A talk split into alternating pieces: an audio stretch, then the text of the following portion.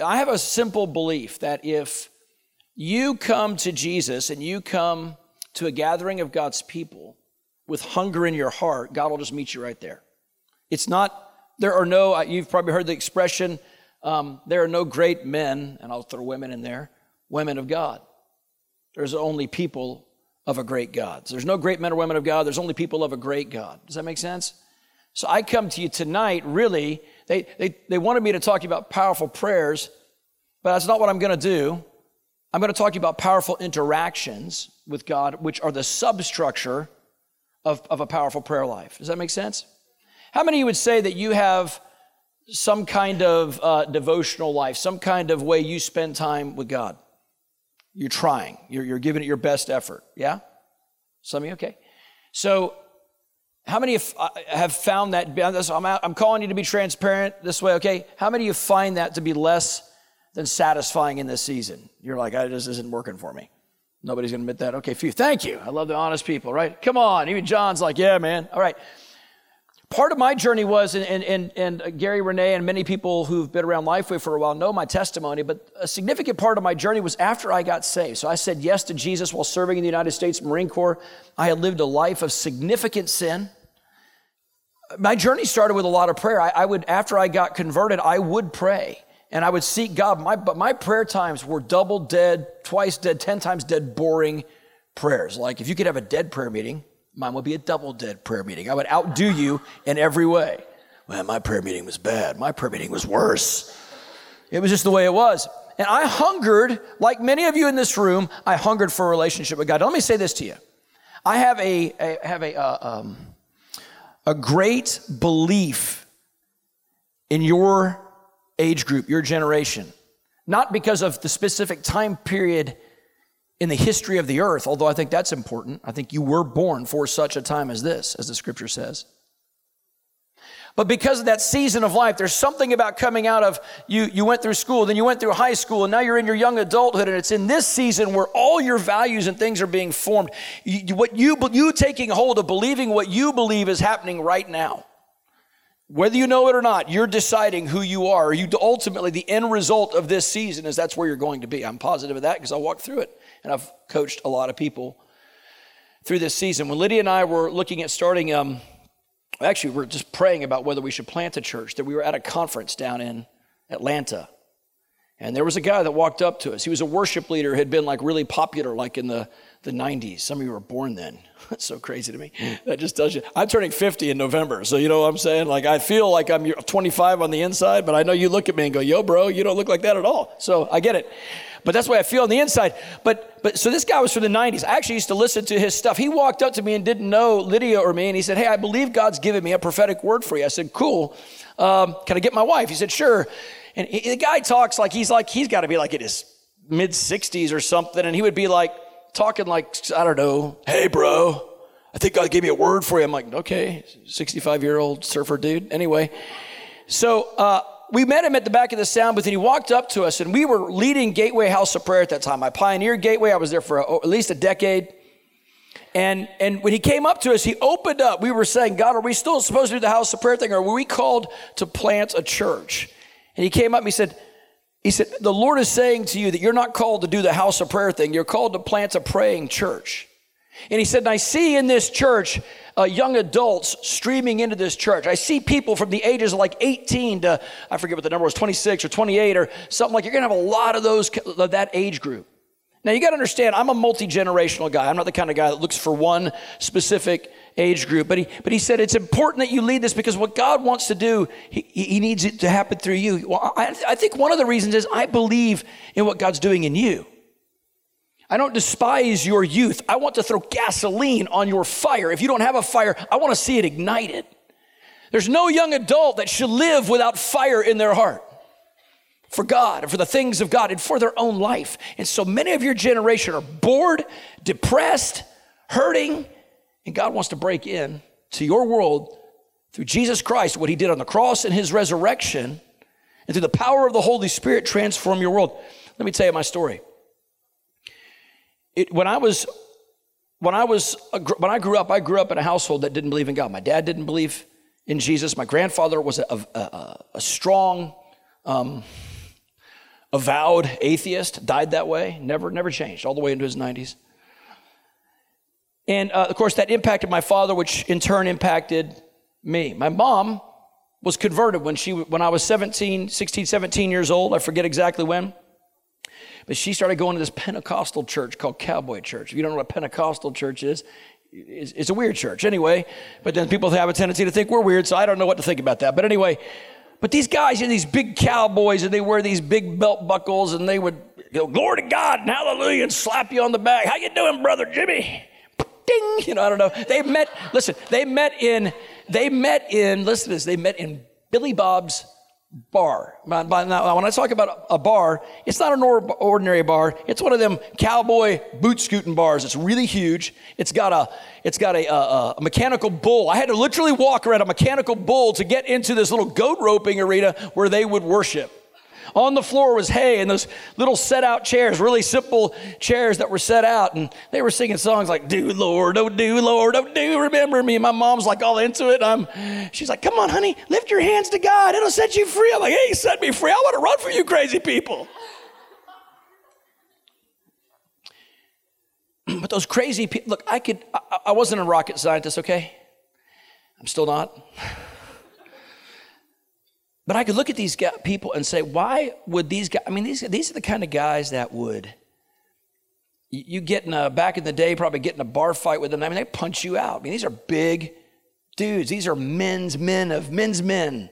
I'm a Marine at the time. I'm little, but these, these are like manly men. They, they, they, like, like, they like to ride bulls and, and, and rope things. Okay, who does that? Except manly men. I wasn't that, but I was kind of manly. I was manly enough, you know, but not, not that manly. And it was in that process and in that season, I began to get this awakening and a hunger for God. But it, I'd said yes to Jesus, like many of you have said yes to Jesus. I would read the Bibles and they felt like myths and fairy tales. And on top of that, I have my dad, my family reinforcing what felt like myths and fairy tales, simply, honestly, simply because I didn't know how it all works. And that's what I want to share with you tonight. I just, I want to teach you how to have a powerful interaction with God. And the end result of, those, of these interactions of me, I remember there was a time when I would begin to seek the Lord and I would sit there and we had this approach that I've taught many times in church and I got other messages. You say, where, where you taught that? I want to go learn that. I'll, I'll point you to the series, okay? Because I'm not going to do that here tonight. But, but there was a time when, as I would sit there and I, was, I would wait on the Lord, I began to sense what we call the presence of God, what the Bible calls the presence of God. It says it over and over again. Yet for me, the presence of God in my mind was this intellectual awareness that God was with me. No, no, no, no. There is a presence the Bible calls Shekinah in, in Hebrew, S H E K I N A H, if you spelled it out. It means glory. It means weight. It means there's so much more to the presence of God than just a good feeling in your heart. And you were created to walk with him in that presence. In fact, Moses was so strong about it, he said the distinguishing mark of God's people is the presence of God on our lives. If we fail to have that, in fact, Moses asked God this question How will the world know who we are unless your presence goes with us? Can I just ask you the same question? How do the people in your life, why should people not follow Islam? Buddhism, Hinduism, and any other ism. If a supernatural but very real God cannot be actually experienced through our faith, and that faith actually produce something real in our lives. If people can't look at you and see Jesus in you, how will they see Jesus? And how will you see Jesus in you unless you learn to encounter him yourself? How many of you uh, are somewhat like one of your parents? Be honest. I used to despise being like my dad. I'm, like, I'm, not, I'm, not, I'm not like my dad. I would fight that. I'm not going to be like my dad, and I'm just like my dad, you know, and a combination of my mom. But I'm, I'm like the, I'm the best of all of them. I'm just saying. I mean, I got the best. I'm just kidding. But, but we all have those things, right? Well, the, the reason that happened, right? First of all, there's a DNA component inside of us that's that's designed to manifest our family genetics. Then there's the imitation component where I watch them. They smile, I smile. They get that little, you know, dad makes a face like this. I learn to make a face like this. And, and, and now I see my grandchildren, I begin to see these kind of things. You can just see how it's amazing how it works. Well, the Bible says you've been born again of a, of a if, you, if you know Jesus Christ, you've been born again of a new, the Bible calls it an incorruptible seed. You've got this DNA component in you that wants to grow up into something. And when you water it through your relationship, you study the Bible, you study Jesus Christ and what he's doing and the way he's doing it, it just begins to happen in you by the work of the Holy Spirit. It's truly supernatural. I, I think God has more for your life. So here, here's the thing. Here, here's, here's what I want to do tonight. I, I, I, I had the pleasure of, of, of that season of my life as I began to sit and begin to seek God. I was at a Bible study one night, and this lady opened up the Bible study. She would teach this boring Bible study from Revelation. Some of you thinking, you're boring too, pal. I get you. Yeah, I get it. I didn't get a lot of time in preparation, so that's the way it went. But but this lady opened up this Bible study. She was teaching from Revelation. She was teaching from Matthew. She was talking about end times and weird phrases in the Bible. And I was just like, all of us were actually looking at it. We were just trying to hang in there and smile, but we were not interested at all in what she was teaching. And so while she's going through this stuff and teaching this stuff, she gets to the end of it and just says, Hey, I, today I was praying and I felt like God said that, that, uh, that, that the Holy Spirit wanted to do some things here tonight. She said, God said, and whatever. And I'm thinking, God said? What, what do you mean? You got this like telephone call to God? What do you mean, God said? Yeah, God wants to, wants to, I think God wants to uh, touch some people here tonight. So here's what I think He wants us to do. I want, I really, we need to repent of our sins and clear the air between us and God. And so she walks us through. So we just begin to repent of our sins. And in, in that room, I begin to sense, for no, as I begin to repent of my junk, I begin to sense the presence of God around me in a very tangible way. I didn't know what to do with that. I just sensed his presence. I was like, well, this is different. I've never felt this before in public, only in my private prayer times.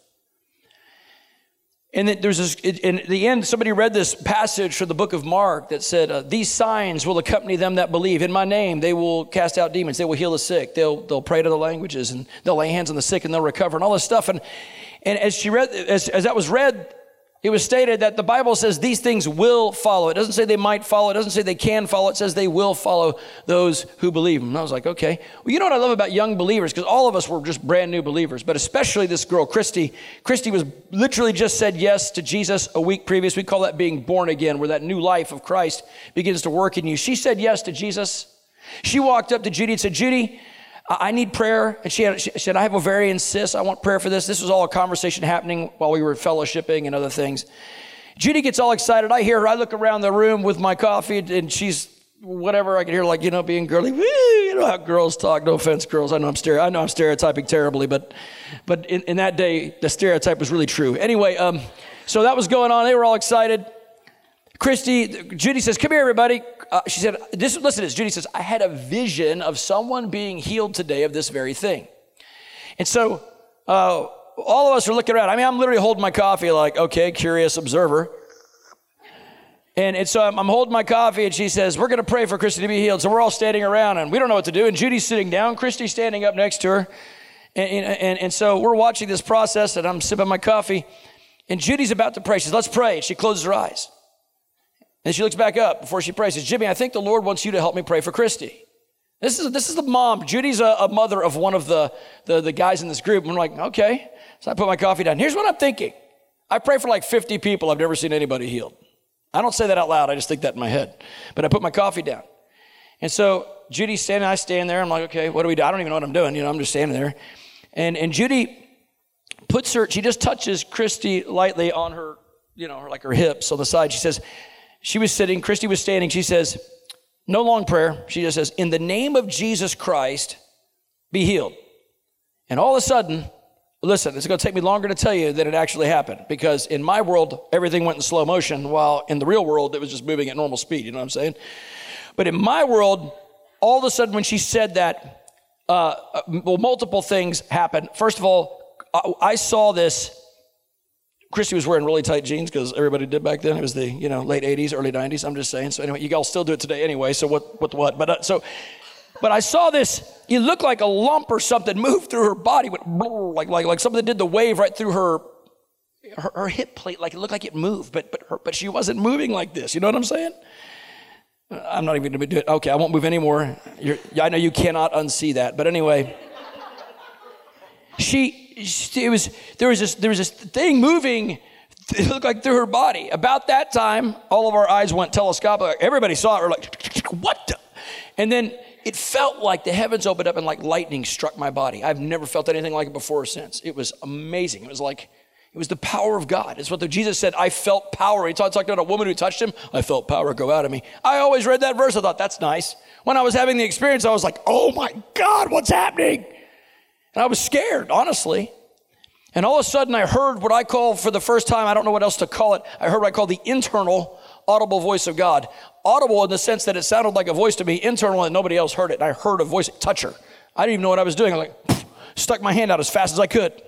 When I stuck my hand out, I was about this far as I am from Jeremiah. I didn't get to touch her because when I got that far, it felt like I felt all that power discharge out of me into Christy. Christy dropped like a sack of bricks. She went like somebody gunned her down. I was like, what the world just happened? We'd never seen TV evangelism and seen those fake preachers do all that stuff and shove people over. We hadn't seen any of that stuff. We didn't know what we were doing. I was, I, dude, I was still addicted to cigarettes and all this stuff. I was so imperfect. And all of a sudden, I feel this this, this, this, I feel that happen. And, and, that night, just so many other miracles have. In fact, I went right out right after this event. I lit up a cigarette, took a drag off it, said, because I felt God called me, just told me in my prayer time, you're called to preach the gospel. Well, I'm this addicted, kind of messed up dude.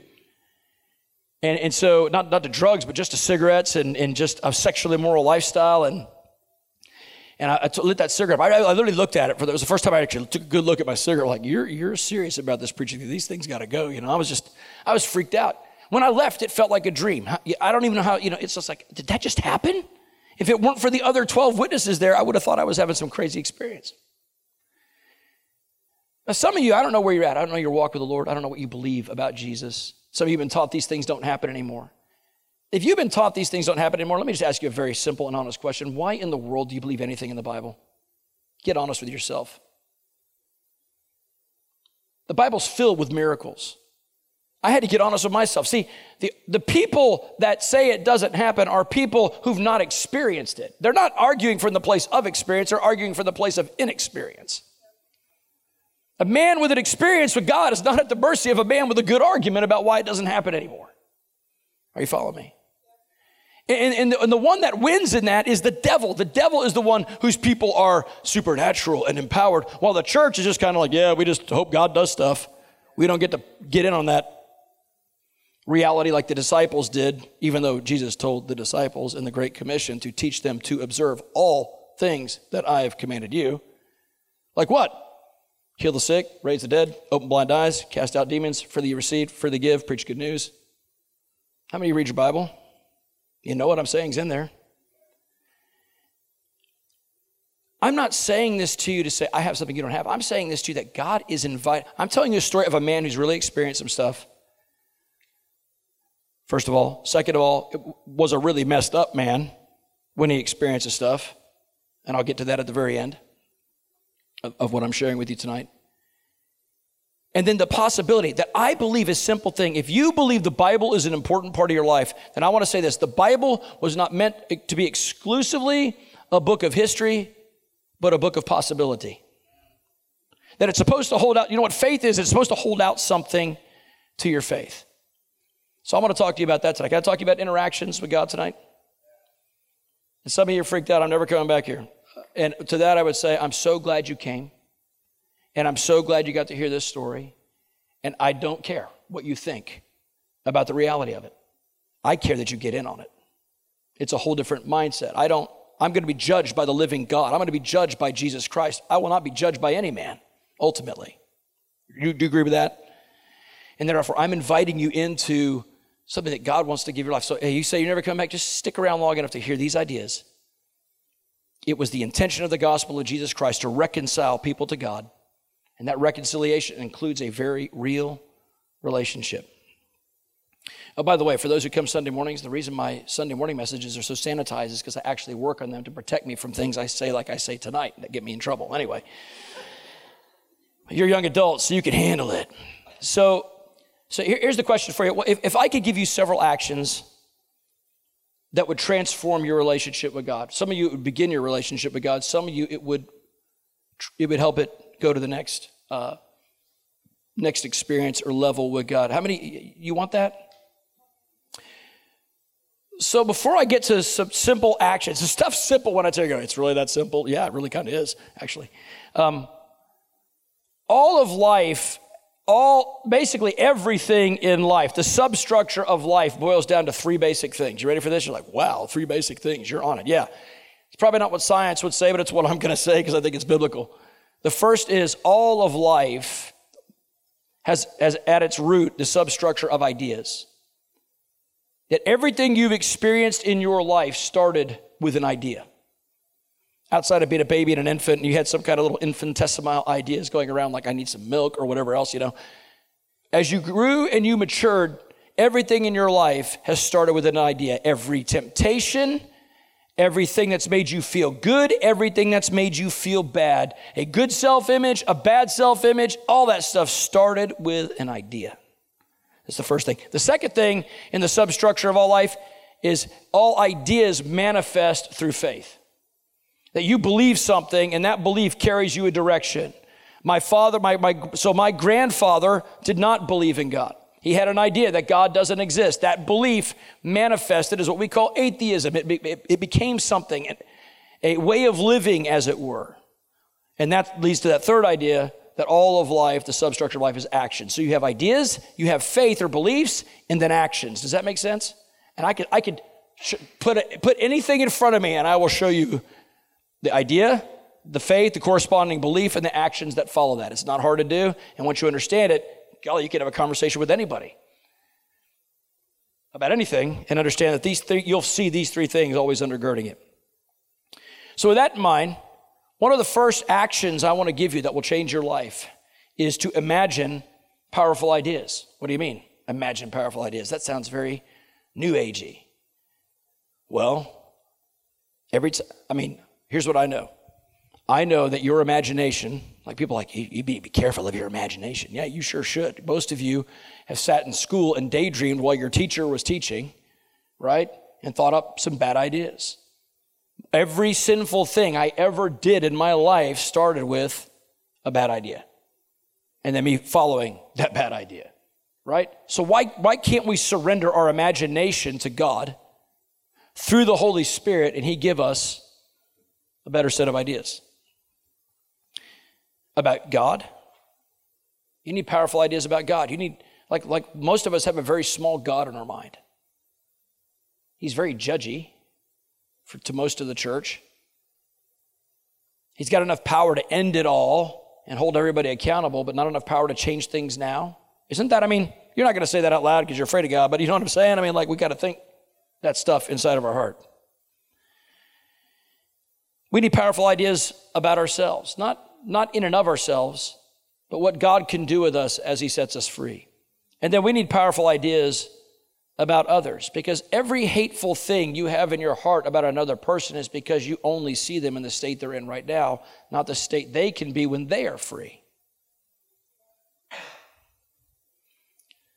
Jesus, when he was teaching his disciples to pray, Matthew 26, verse 41, said this Keep watch and pray so that you'll not give in to temptation.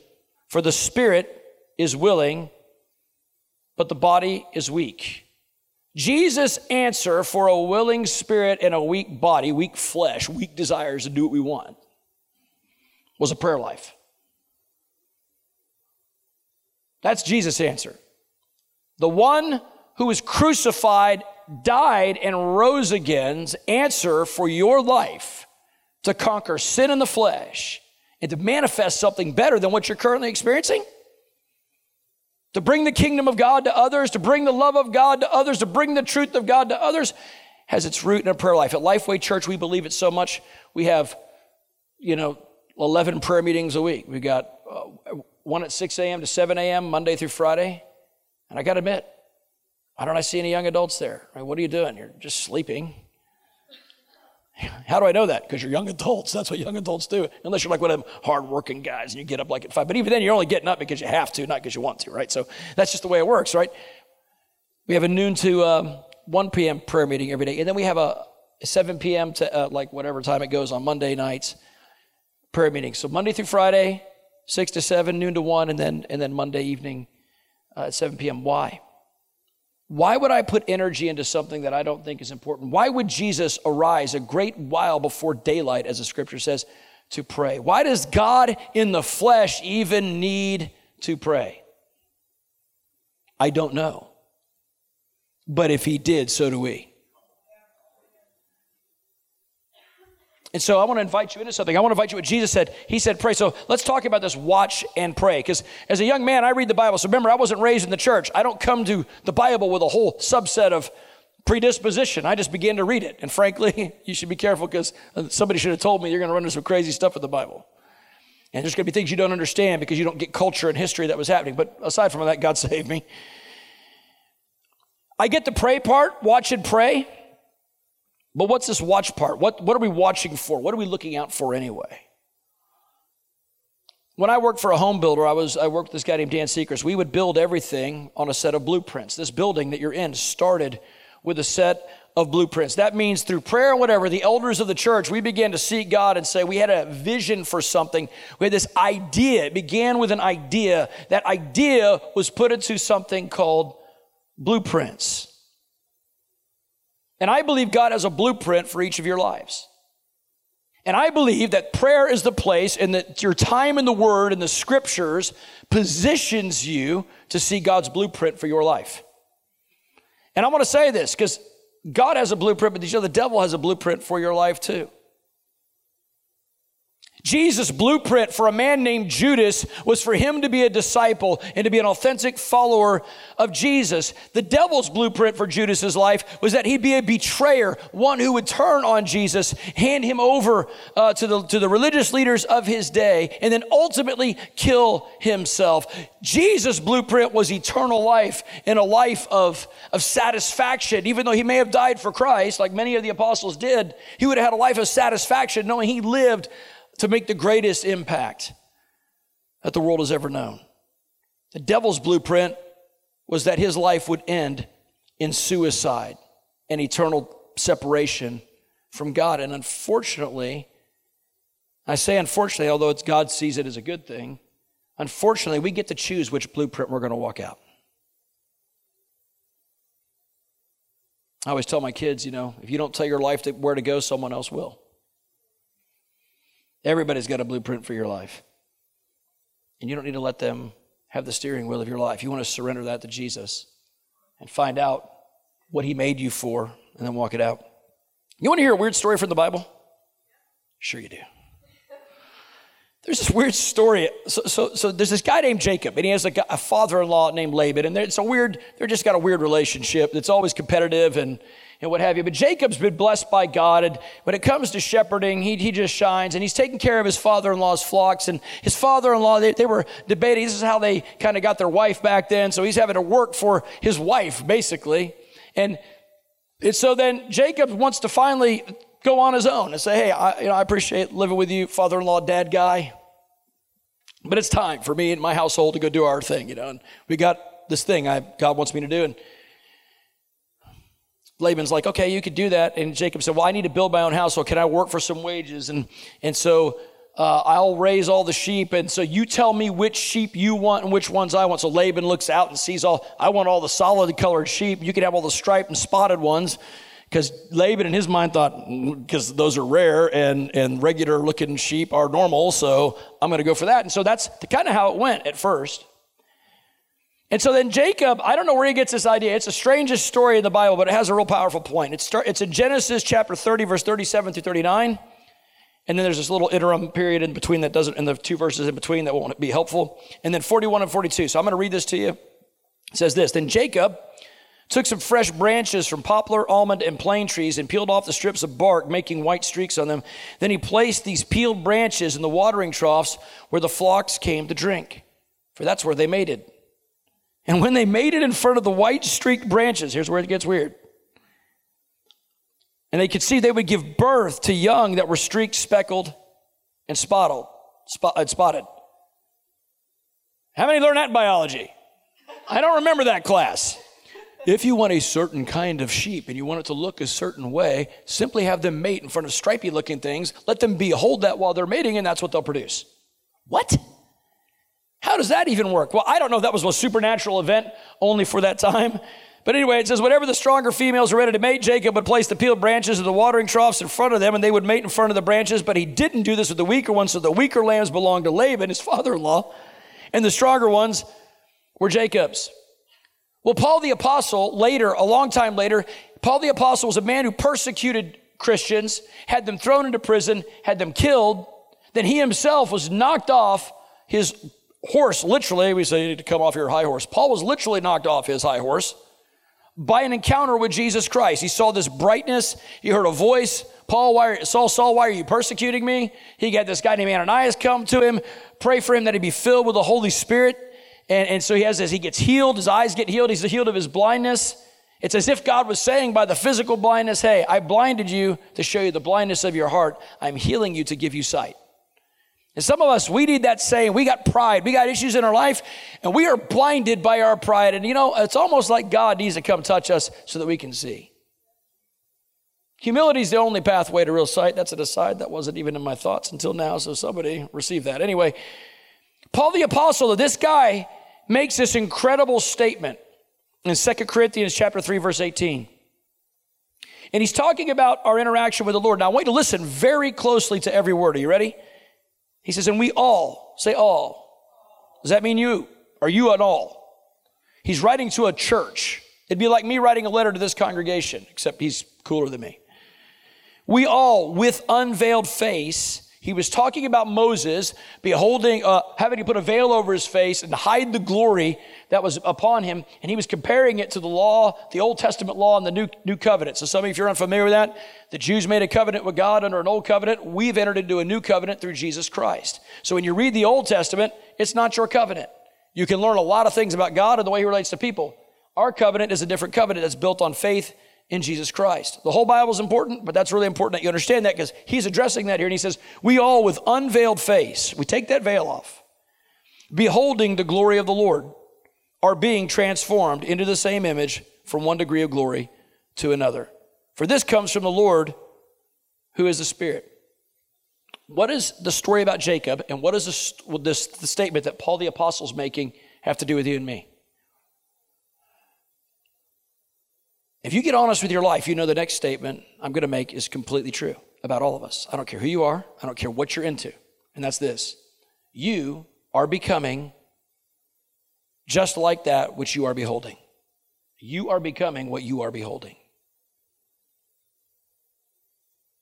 You know, we didn't have access to internet pornography and stuff like that to lead me into a life of sexual immorality, but I listened to I listened to pretty uh, risque music back in the day. You know, you guys got the F bomb dropping your stuff. That was a rare thing. It was blow our mind. And so I would listen to sexually explicit, immoral music. And I loved music. I wasn't a big TV guy. I was a music guy, man. I, I could, you start talking about the bands from the 80s, the 90s, whatever. I know all the stuff about everything about that. Well, I used to anyway, until I renewed my mind. But in that generation, my heroes. I would become like the heroes. I, I, I bought their ideas, you know. So in your day, it might be, I mean, I'm, i know I'm showing my age here because I'm sure there's cooler people than the ones I'm about to imagine. But like in pop culture, you know, if a Taylor Swift gets up there and she shares an idea, there's a generation of people that grab a hold of that idea and say, yeah, that, that sounds good to me. And it's not because you're dumb, it's because you're in love. Affection for someone or something opens our heart up to that. If it's music, then, then I, I listen to the, the, those leaders. If it's politics, people listen to those thought leaders. If it's some form of science or education or whatever, we listen to those thought leaders, all right? Whatever we behold, we become like, because it starts as an idea. You're becoming what you're beholding. So here's the question I have for you. When, it, when you look at your life, what, what blueprint are you actually beholding? And let me take it a step further. What's the picture inside yourself that you see about yourself? Not the one you wish you had, the one that you really, when you look at yourself, I'm stuck. I'm a mess. I feel hopeless. That's your blueprint you're living from. And so hopelessness seems to manifest in your life. No matter how hard you try, you feel stuck. I won't ask you to raise your hand and ask how many of you are there because I know the devil, and I know how good he is, skillful is what I should say, not good, how skillful he is at handing out his blueprint. And how God has a blueprint, but he beckons us to come to it. The devil gives, he comes up and tries to shove his down your throat. God says, I want you to choose it. I don't want to shove it down your throat. What's the picture inside you about yourself and others that you're working from? Here's why what you're seeing in your mind's eye, your internal picture, it affects everything. Again, God wants to give you a picture, and so does the devil. And the picture, listen, here, here's why it's important. The picture that you agree with will manifest in your life. People who feel like, I just had a, a, a pastor come to me today in our congregation who said, My son, who's, who's in another state, his wife came to him, said she wants to leave him.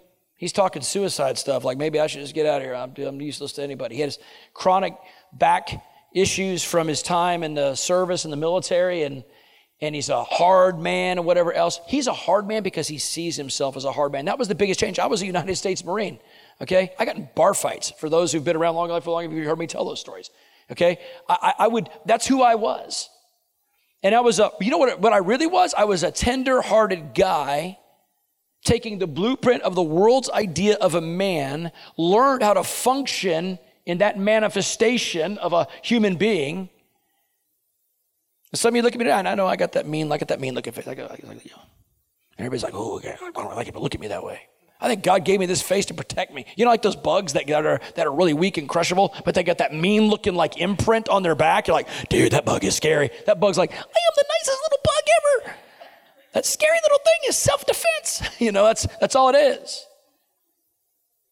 And inside, I, I wanted to reject the blueprint that a man could be tenderhearted, caring, compassionate, because I was taught that men need to be fighters, protectors whoa, you know. And so that's what I was going to be. That did not just go on video. Anyway, but yes, it did. So, so, uh, and I had to learn, as God saved me and redeemed my mind from this, I had to get a different picture. You're operating from a blueprint, you are operating from a picture in your mind. And the picture you agree with will manifest in your life poverty, manifests when you feel like I'm just always going to be poor. I mean, I remember just being feeling stuck financially. It seemed like I'd take one step forward and five steps back financially. Anybody else understand what I'm talking about? And part of it was the mindsets I had about money, mindsets I had about, about stuff, judgments I had about my dad and his wealth. I had to work through a lot of issues that I can't get into in this message. Thankfully, Gary Renee can lead you through some of that process. But we have to, we have to deal with the picture of our family, the picture of others, and the picture of possibility uh, in their lives and our lives. Uh, if you see yourself as rejected, the spirit of rejection is ugly. Because the spirit of rejection causes you to walk into a group, you already feel rejected, and then people pick up that weird thing coming off you, and it causes them to reject you. And the reason you walk in it is you haven't accepted who God made you to be yet. In fact, when I was praying tonight, I, I can give you one simple word. I had this one simple thought of all the kind of whatever prophetic kind of things I could give. It's just something that I felt like was from the Holy Spirit for this room. Is that, you know, I look at me and I'm like, I'm bald and I'm kind of dumpy and probably eat too much food and I'm short. In fact, if you could see me naked, and I know you don't want to, so that's cool. You're like, I have a longer torso and short legs, so I look funky even to me my whole life. I would see myself in the mirror and I would be, I would despise myself. Some of you don't get that because you love yourself. You're great. Praise the Lord for you. I'm glad. I wish we all could look at what God made and say, like David, I am fearfully and wonderfully made. But that wasn't me. I would look in the mirror and go, I am everything that I don't want to be. It was a miracle the day that I was able to say, I don't want to be anybody else. I just want to be who God made me to be. And I could say, I'm fearfully and wonderfully made, including my short legs, my long torso, my genetic manifestation of a dumpy gut,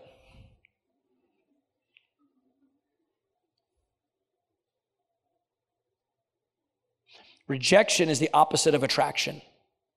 We say a person's attractive. Forget physical appearance. I'm talking about that magnetic thing in their personality that makes you want to be near them. I never had that in my life. Everybody would run away from me.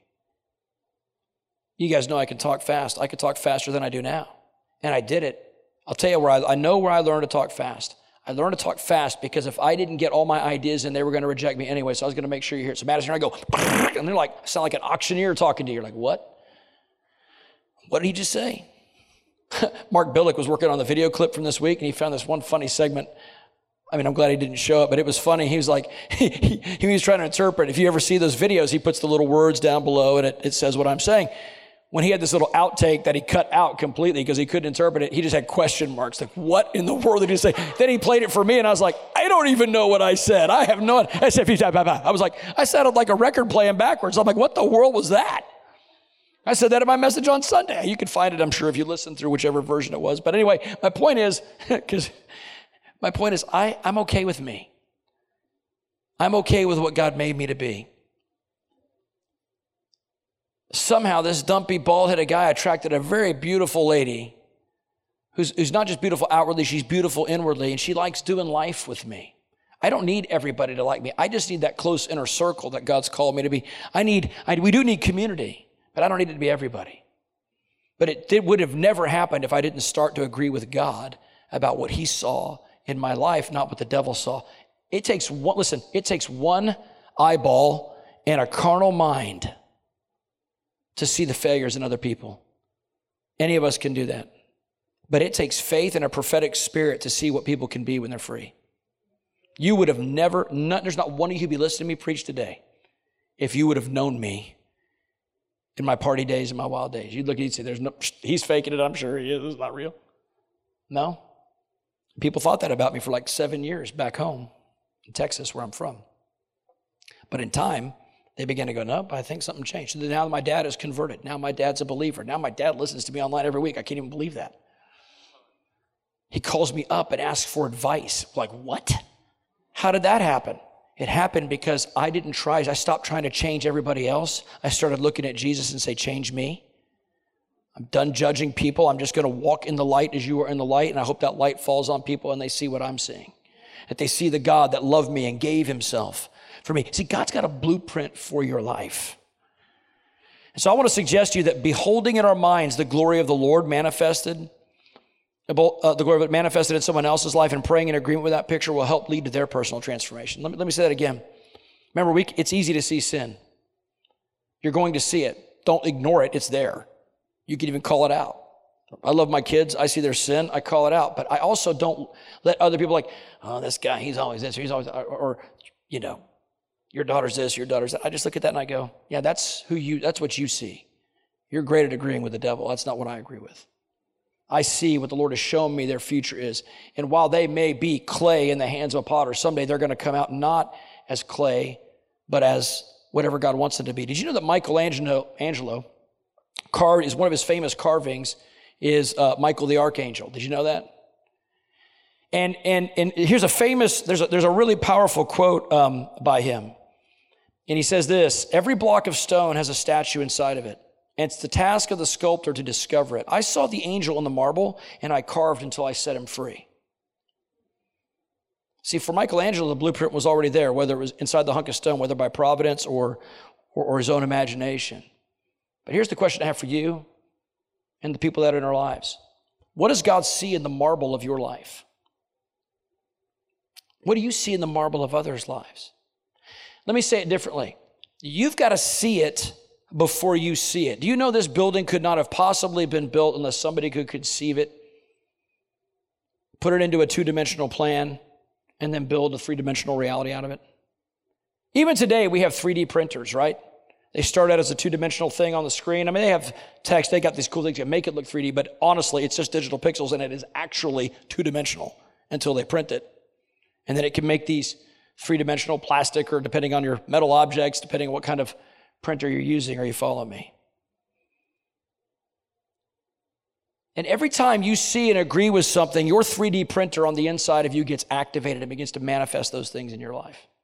So if you came here for a novice, like I want a novice lesson on prayer, I wish I could tell you this is some advanced thing. This is the only way to pray. You've got to see it before you see it. And so many of you, you pray we talk about powerful prayers. The reason your prayers aren't effective or you don't feel like they're getting answered is because you don't even know what the answer looks like if, if it gets answered.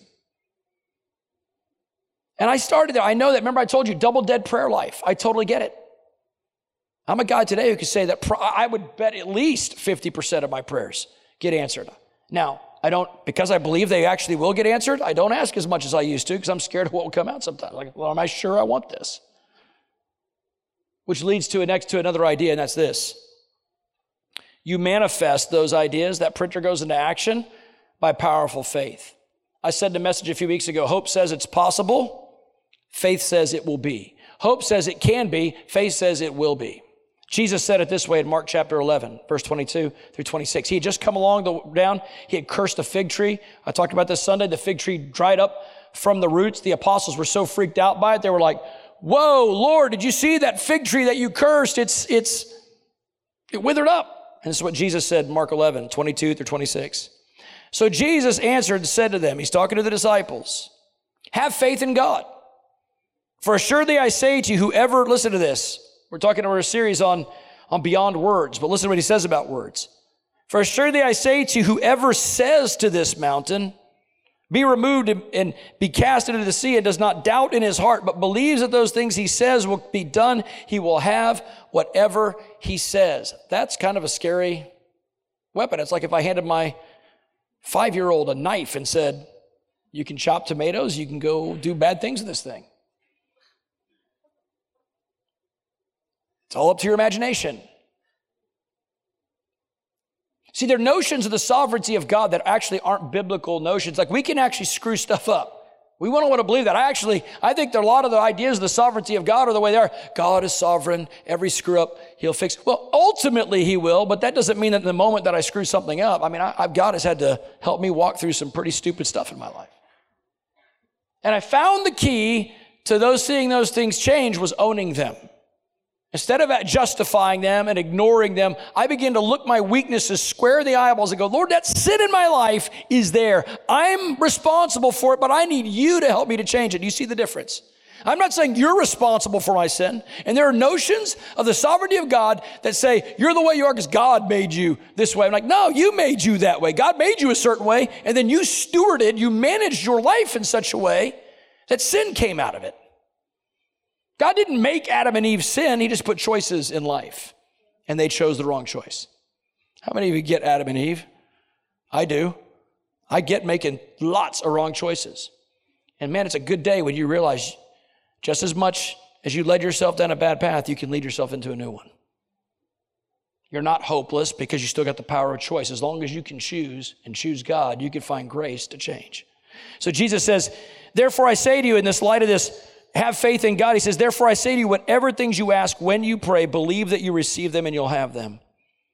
So believe that you receive them in the present tense and you will have them in the future tense. You say, I don't know if I believe in that kind of stuff. You do. Every one of you does. Every time you go to work at a job, you believe you have a paycheck now that hasn't manifested yet. Right? Talk to me. Wake up, young adults. Right? So people like, this is some hyper mystical weird stuff. Believe that you receive them and you will have them. Every time I would go to work, I would believe that I would receive a paycheck. And what do you know? That hope would manifest eventually as a paycheck. All that hard work paid off. What would happen if we would pray like Jesus taught? I'm going to pray and differently. I'm not going to, I'm going to believe that there is some kind of supernatural reality thing happening that I don't fully get, but I, but Jesus said it happens. Like, do you need a degree in kinesiology to do this? No. You just squat. Now, there's somebody out there that can tell you every little thing that has happened in your body when you squatted, but that person is not me. And I don't need to to squat. And you don't need to eh, understand everything about the realm of the spirit, supernatural stuff, to understand that prayer works when you do it right. What's doing it right? You have a relationship with God. You're praying with expectation and faith. Jesus said, You believe that you receive it. He says, You will have it.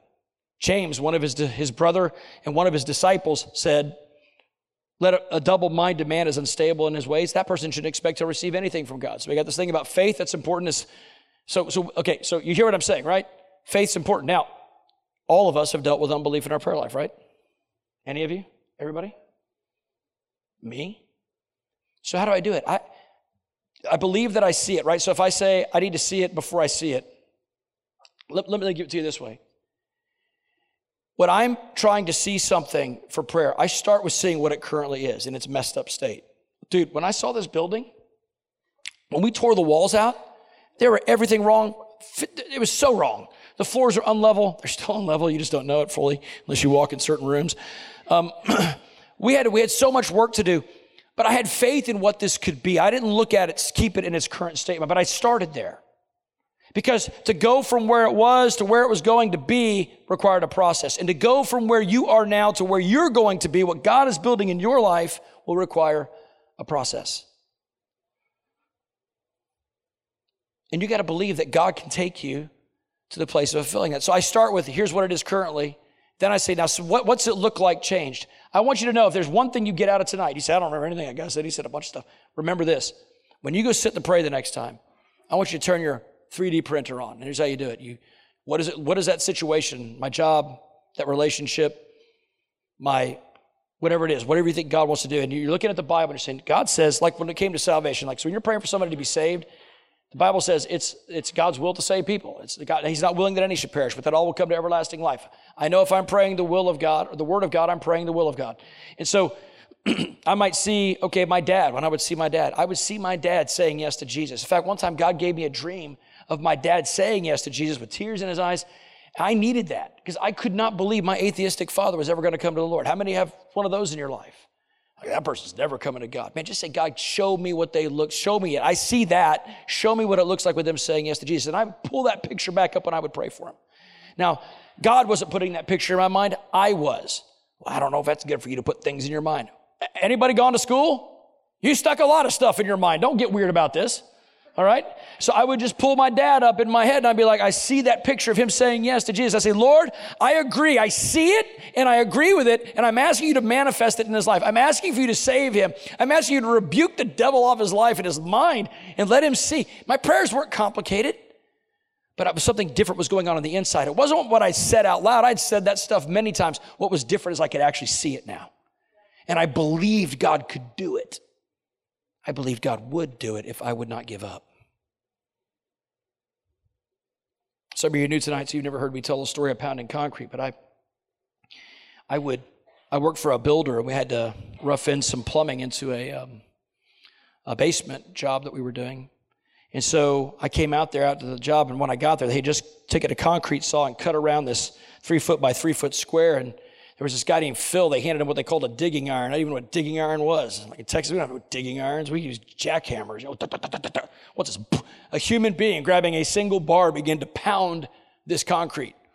And he's just beating this thing like crazy. And I'm watching him do this. I was like, this guy's crazy.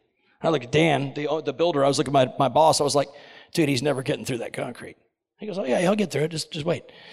Bam, bam. He must have hit that thing 100, 200. I don't know how many times. He hit it so many times. He kept pounding that thing, and after a little bit, it began to flash, and then it, it suddenly crumbled and it disappeared into this little rubble. And I heard the Holy Spirit say something to me. He said, That's how you break a stronghold in your life. I'm like, What are we talking about? And I heard the Holy Spirit say, In this picture, Dan is the intercessor, Phil is the Holy Spirit, and, and you're the devil. I'm like, What? I'm the devil? And, and, and then the Holy Spirit went on to explain to me that just as the intercessor gets a target, right? That thing that we're seeing and agreeing with, we draw the target in our mind. The, the, and, they begin to pray. The, inter, the Holy Spirit begins to pound that thing as you agree. The Holy Spirit and the supernatural power begins to work on that. And then as you uh, continue in faith, that thing will eventually break. But what happens while you're trying to go along the way is the devil comes along and says, You don't got enough power. You need, you know, you need a jackhammer. You need something more than what you've gotten. All the intercessor has to do to the devil is say, No, you're wrong. I know that if I persevere in prayer right now, I will get my breakthrough. It's Bible. Luke chapter 11, Luke chapter 18 all tell those stories. Jesus said in Luke 11, uh, Uh, in the story of a friend coming to a friend at midnight, he said, Though that friend will not rise and answer him because he is his friend, but be, listen to this, because of his persistence, he will rise and give him what he needs. And basically, he says, So will God. I'm just telling you, Bible. I, you, may, you may not like what you're hearing, but I've found that most people, it's not that the Bible's been tested and found wanting, it's just not really thoroughly been tested yet. We, we don't want to put the work in. We think it's a, salvation's free. It is, but there's a lot of work in everything else. There's a lot of work in becoming like Jesus. There's a lot of work of beholding him. My kids didn't have to earn being born, right? Mom and dad just did the biological process and God conceived. And there they were. They didn't earn that. but they had to learn to walk, they had to learn to talk, they had to learn to eat, to be potty trained.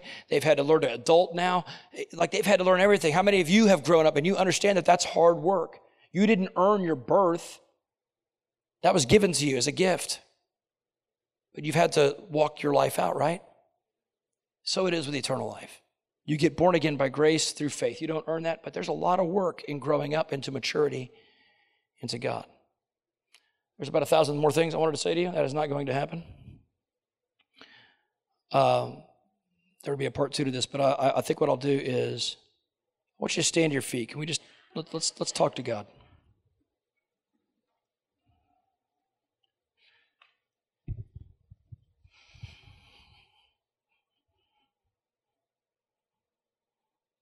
Holy Spirit, I invite you right now.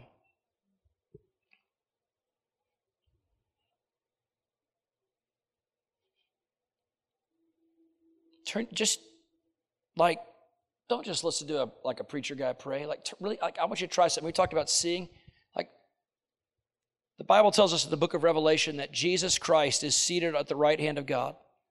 He burns like a fire from the waist up. He burns like a fire from the waist, and he's brightness. He's He's shines like the sun in its strength. That's who Jesus is.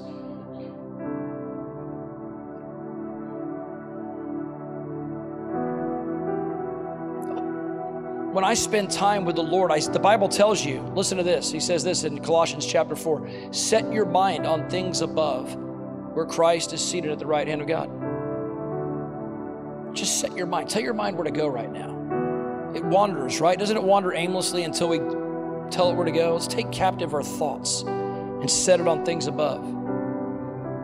I know what happens to a lot of us. I want you to keep going there while I talk to you. Set your mind on Jesus right now, on things above, on the one who died for you. I know what happens. Our sins meet us first, right? We begin to set our minds on God, and the weaknesses and our failures greet us first and say, You are not worthy to come into His presence. I, I rebuke that lie in Jesus' name. You were, you were not worthy but Jesus died and paid for your sins so that you could come boldly, as the Bible says, boldly before the throne of grace to find all the help you need in your time of need. He wants to help you right now. He doesn't want to shame you, He wants to save you. He told the apostles when they wanted to call down fire in Samaria, You don't know what manner of spirit you are of.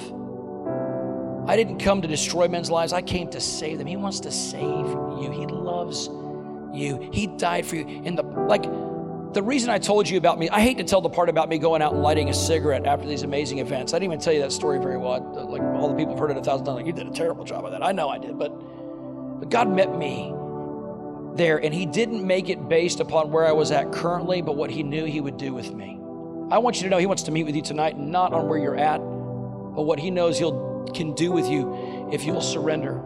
And I want to give you one simple thing as you as you're praying here to consider.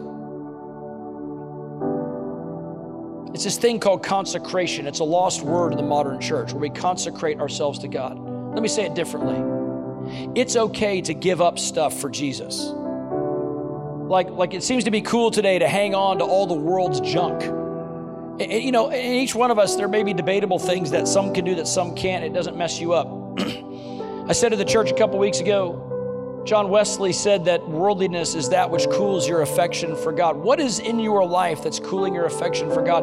That while your eyes are set on Jesus, you say, Lord, I would surrender that. I want more. I, I want the trade. I want the exchange. I want eternal life for this dead, boring life that I've lived in. I want healing for my pain. I want what Isaiah 61 says. I want the oil of joy for mourning, and I want the garment of praise for the spirit of heaviness. God wants to take some of you, your sexual abuse, and He wants to touch you with a pure heart that's not afraid of, of, of, of sexuality and, and the purity of it when it's done right. Some of you, God, God wants to meet you right there with your poor self-image and body image, and He wants you to come to that place where I found in the grace of God, where I can go, I just, I'm okay with, I'm okay with me and the clay that God's made because He's gonna make something beautiful out of this when it's all said and done. Not the body, but the inward person of your spirit. He's got a glorified body for you. It's going to rock. It's going to be blow your mind. You're going to shine like the stars in its strength, 1 Corinthians 15 says. It all starts right here I set my mind on things above where Christ is seated at the right hand of God. It starts with a prayer and a prayer life. That lady Judy, for all the weirdness of the stuff she taught that night, one thing she was right about. And I want to ask you to do it right now. I want you to ask you to clear the air between you and God. Now, I'm going to give us just a few few moments in silence, maybe 30 seconds. It won't take too long. But I'm going to be quiet while while Jeremiah plays. I want to give you some personal time in the inner space of your mind to take what you know is in the way, in the air, blocking the airflow between you and God and to surrender it. Surrender does not mean you know how to get rid of it. Sur- surrender says, I want to. Jesus, I want to, and I mean it with all my heart. That's what surrender is. I want to do the will of God, the ways of God. Whatever He wants, however He wants, that's surrender. Surrender is not some mystical thing, it's just being fully devoted to Jesus Christ. Come on, let's surrender stuff right now. We all got stuff. I'll do mine out loud, and you can get some ideas. Lord, I surrender the lusts of my heart, the things that get in the way of simple and pure devotion, the things that get in the way of purity. I, I hate impurity in my life. I want to be touched by the whiteness of your glory. I want to be touched by the fire of your devotion. Lord, I repent of my anger, God. I hate being angry. I hate having just thoughts of of, of, of things that, that shouldn't be towards other people when they frustrate me, which leads to my desire to get rid of my selfishness. Lord, I'm so tired of being self centered. It's not about me, it's always been about you. I find my life when I give it away. I find encouragement when I encourage others. I find it when I praise you in everything and, and don't worry about anything. I, I find it in you. Lord, forgive me of my anger. Forgive me of my, my pent up stuff and I just surrender it to you. I don't know how to get rid of it, God. I just know how to come to you before this throne of grace to get help right now. Holy Spirit, I'm asking right now as they're talk as they're talking to you and focused on things above where Christ is seated right of God, you'd move through this room upon hearts. No drama or fanfare on my part, Lord. I don't care for all that. You know that. But I believe we all need a supernatural experience inside our inner man that says, God is real and He's in my world right now. Father, you know where they're at and what they're facing. I'm asking for your healing to touch lives in Jesus' name. I really feel specific. I know one in three women and one in four men has been sexually abused by the time they're 18. I feel like God wants to heal that in some lives tonight. You don't got to come talk to me about it. I'm not asking for that necessarily. I just know that God says, I know like you, you might wonder why God would allow that or whatever. Listen, God allows choice, period. And there's a day called the judgment seat of Christ when he will render judgment on all choices that did not honor him. Those who did not repent of those choices and put them under the sacrifice of Jesus will pay for their sins. Those who put it under the sacrifice of Jesus deserve forgiveness not because of what not because of them but because of what Jesus did who did, who deserved no punishment. God wants to heal that area of your life. He doesn't want it to define you or control you. You're not defined by those things. So if you're here tonight and that's you, I'm just gonna, I just want you to poise your heart to receive from God right now. You don't gotta do anything. You don't even gotta lift your hands right now. Just inside God, I hear that. You're talking to me. I'm gonna pray for healing right now. There you Father, I pray you take them right to the memory of the worst moments Speak peace, be still now in Jesus' name. Just like the storm on the water when the apostles were afraid, that fearful moment, I say, Peace, be still in Jesus' name. Receive healing in Jesus' name. In those dark places of your inner man, receive healing and peace in Jesus' name.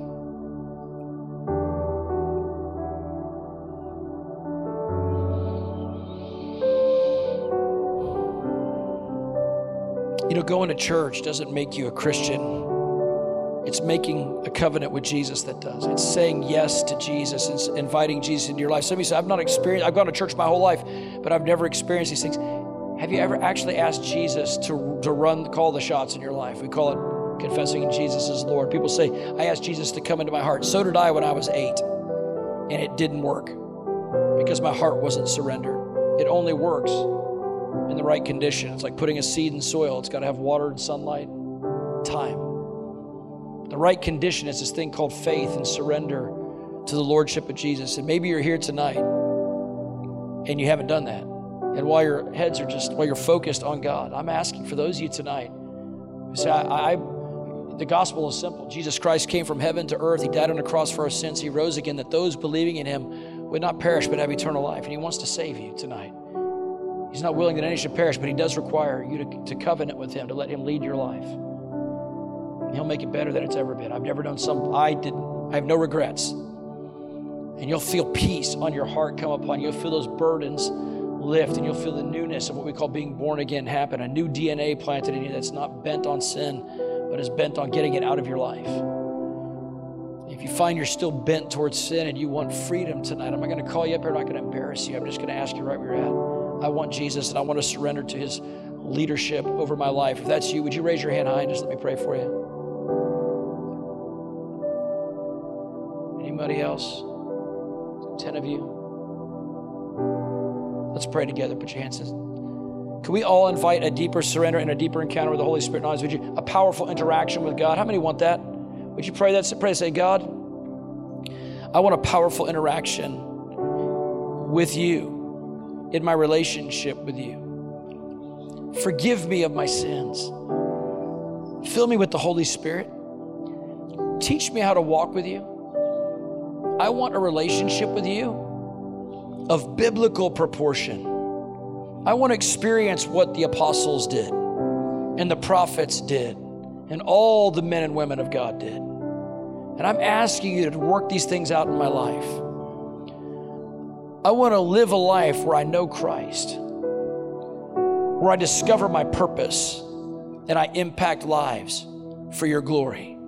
And so I'm asking right now that you would start something tonight.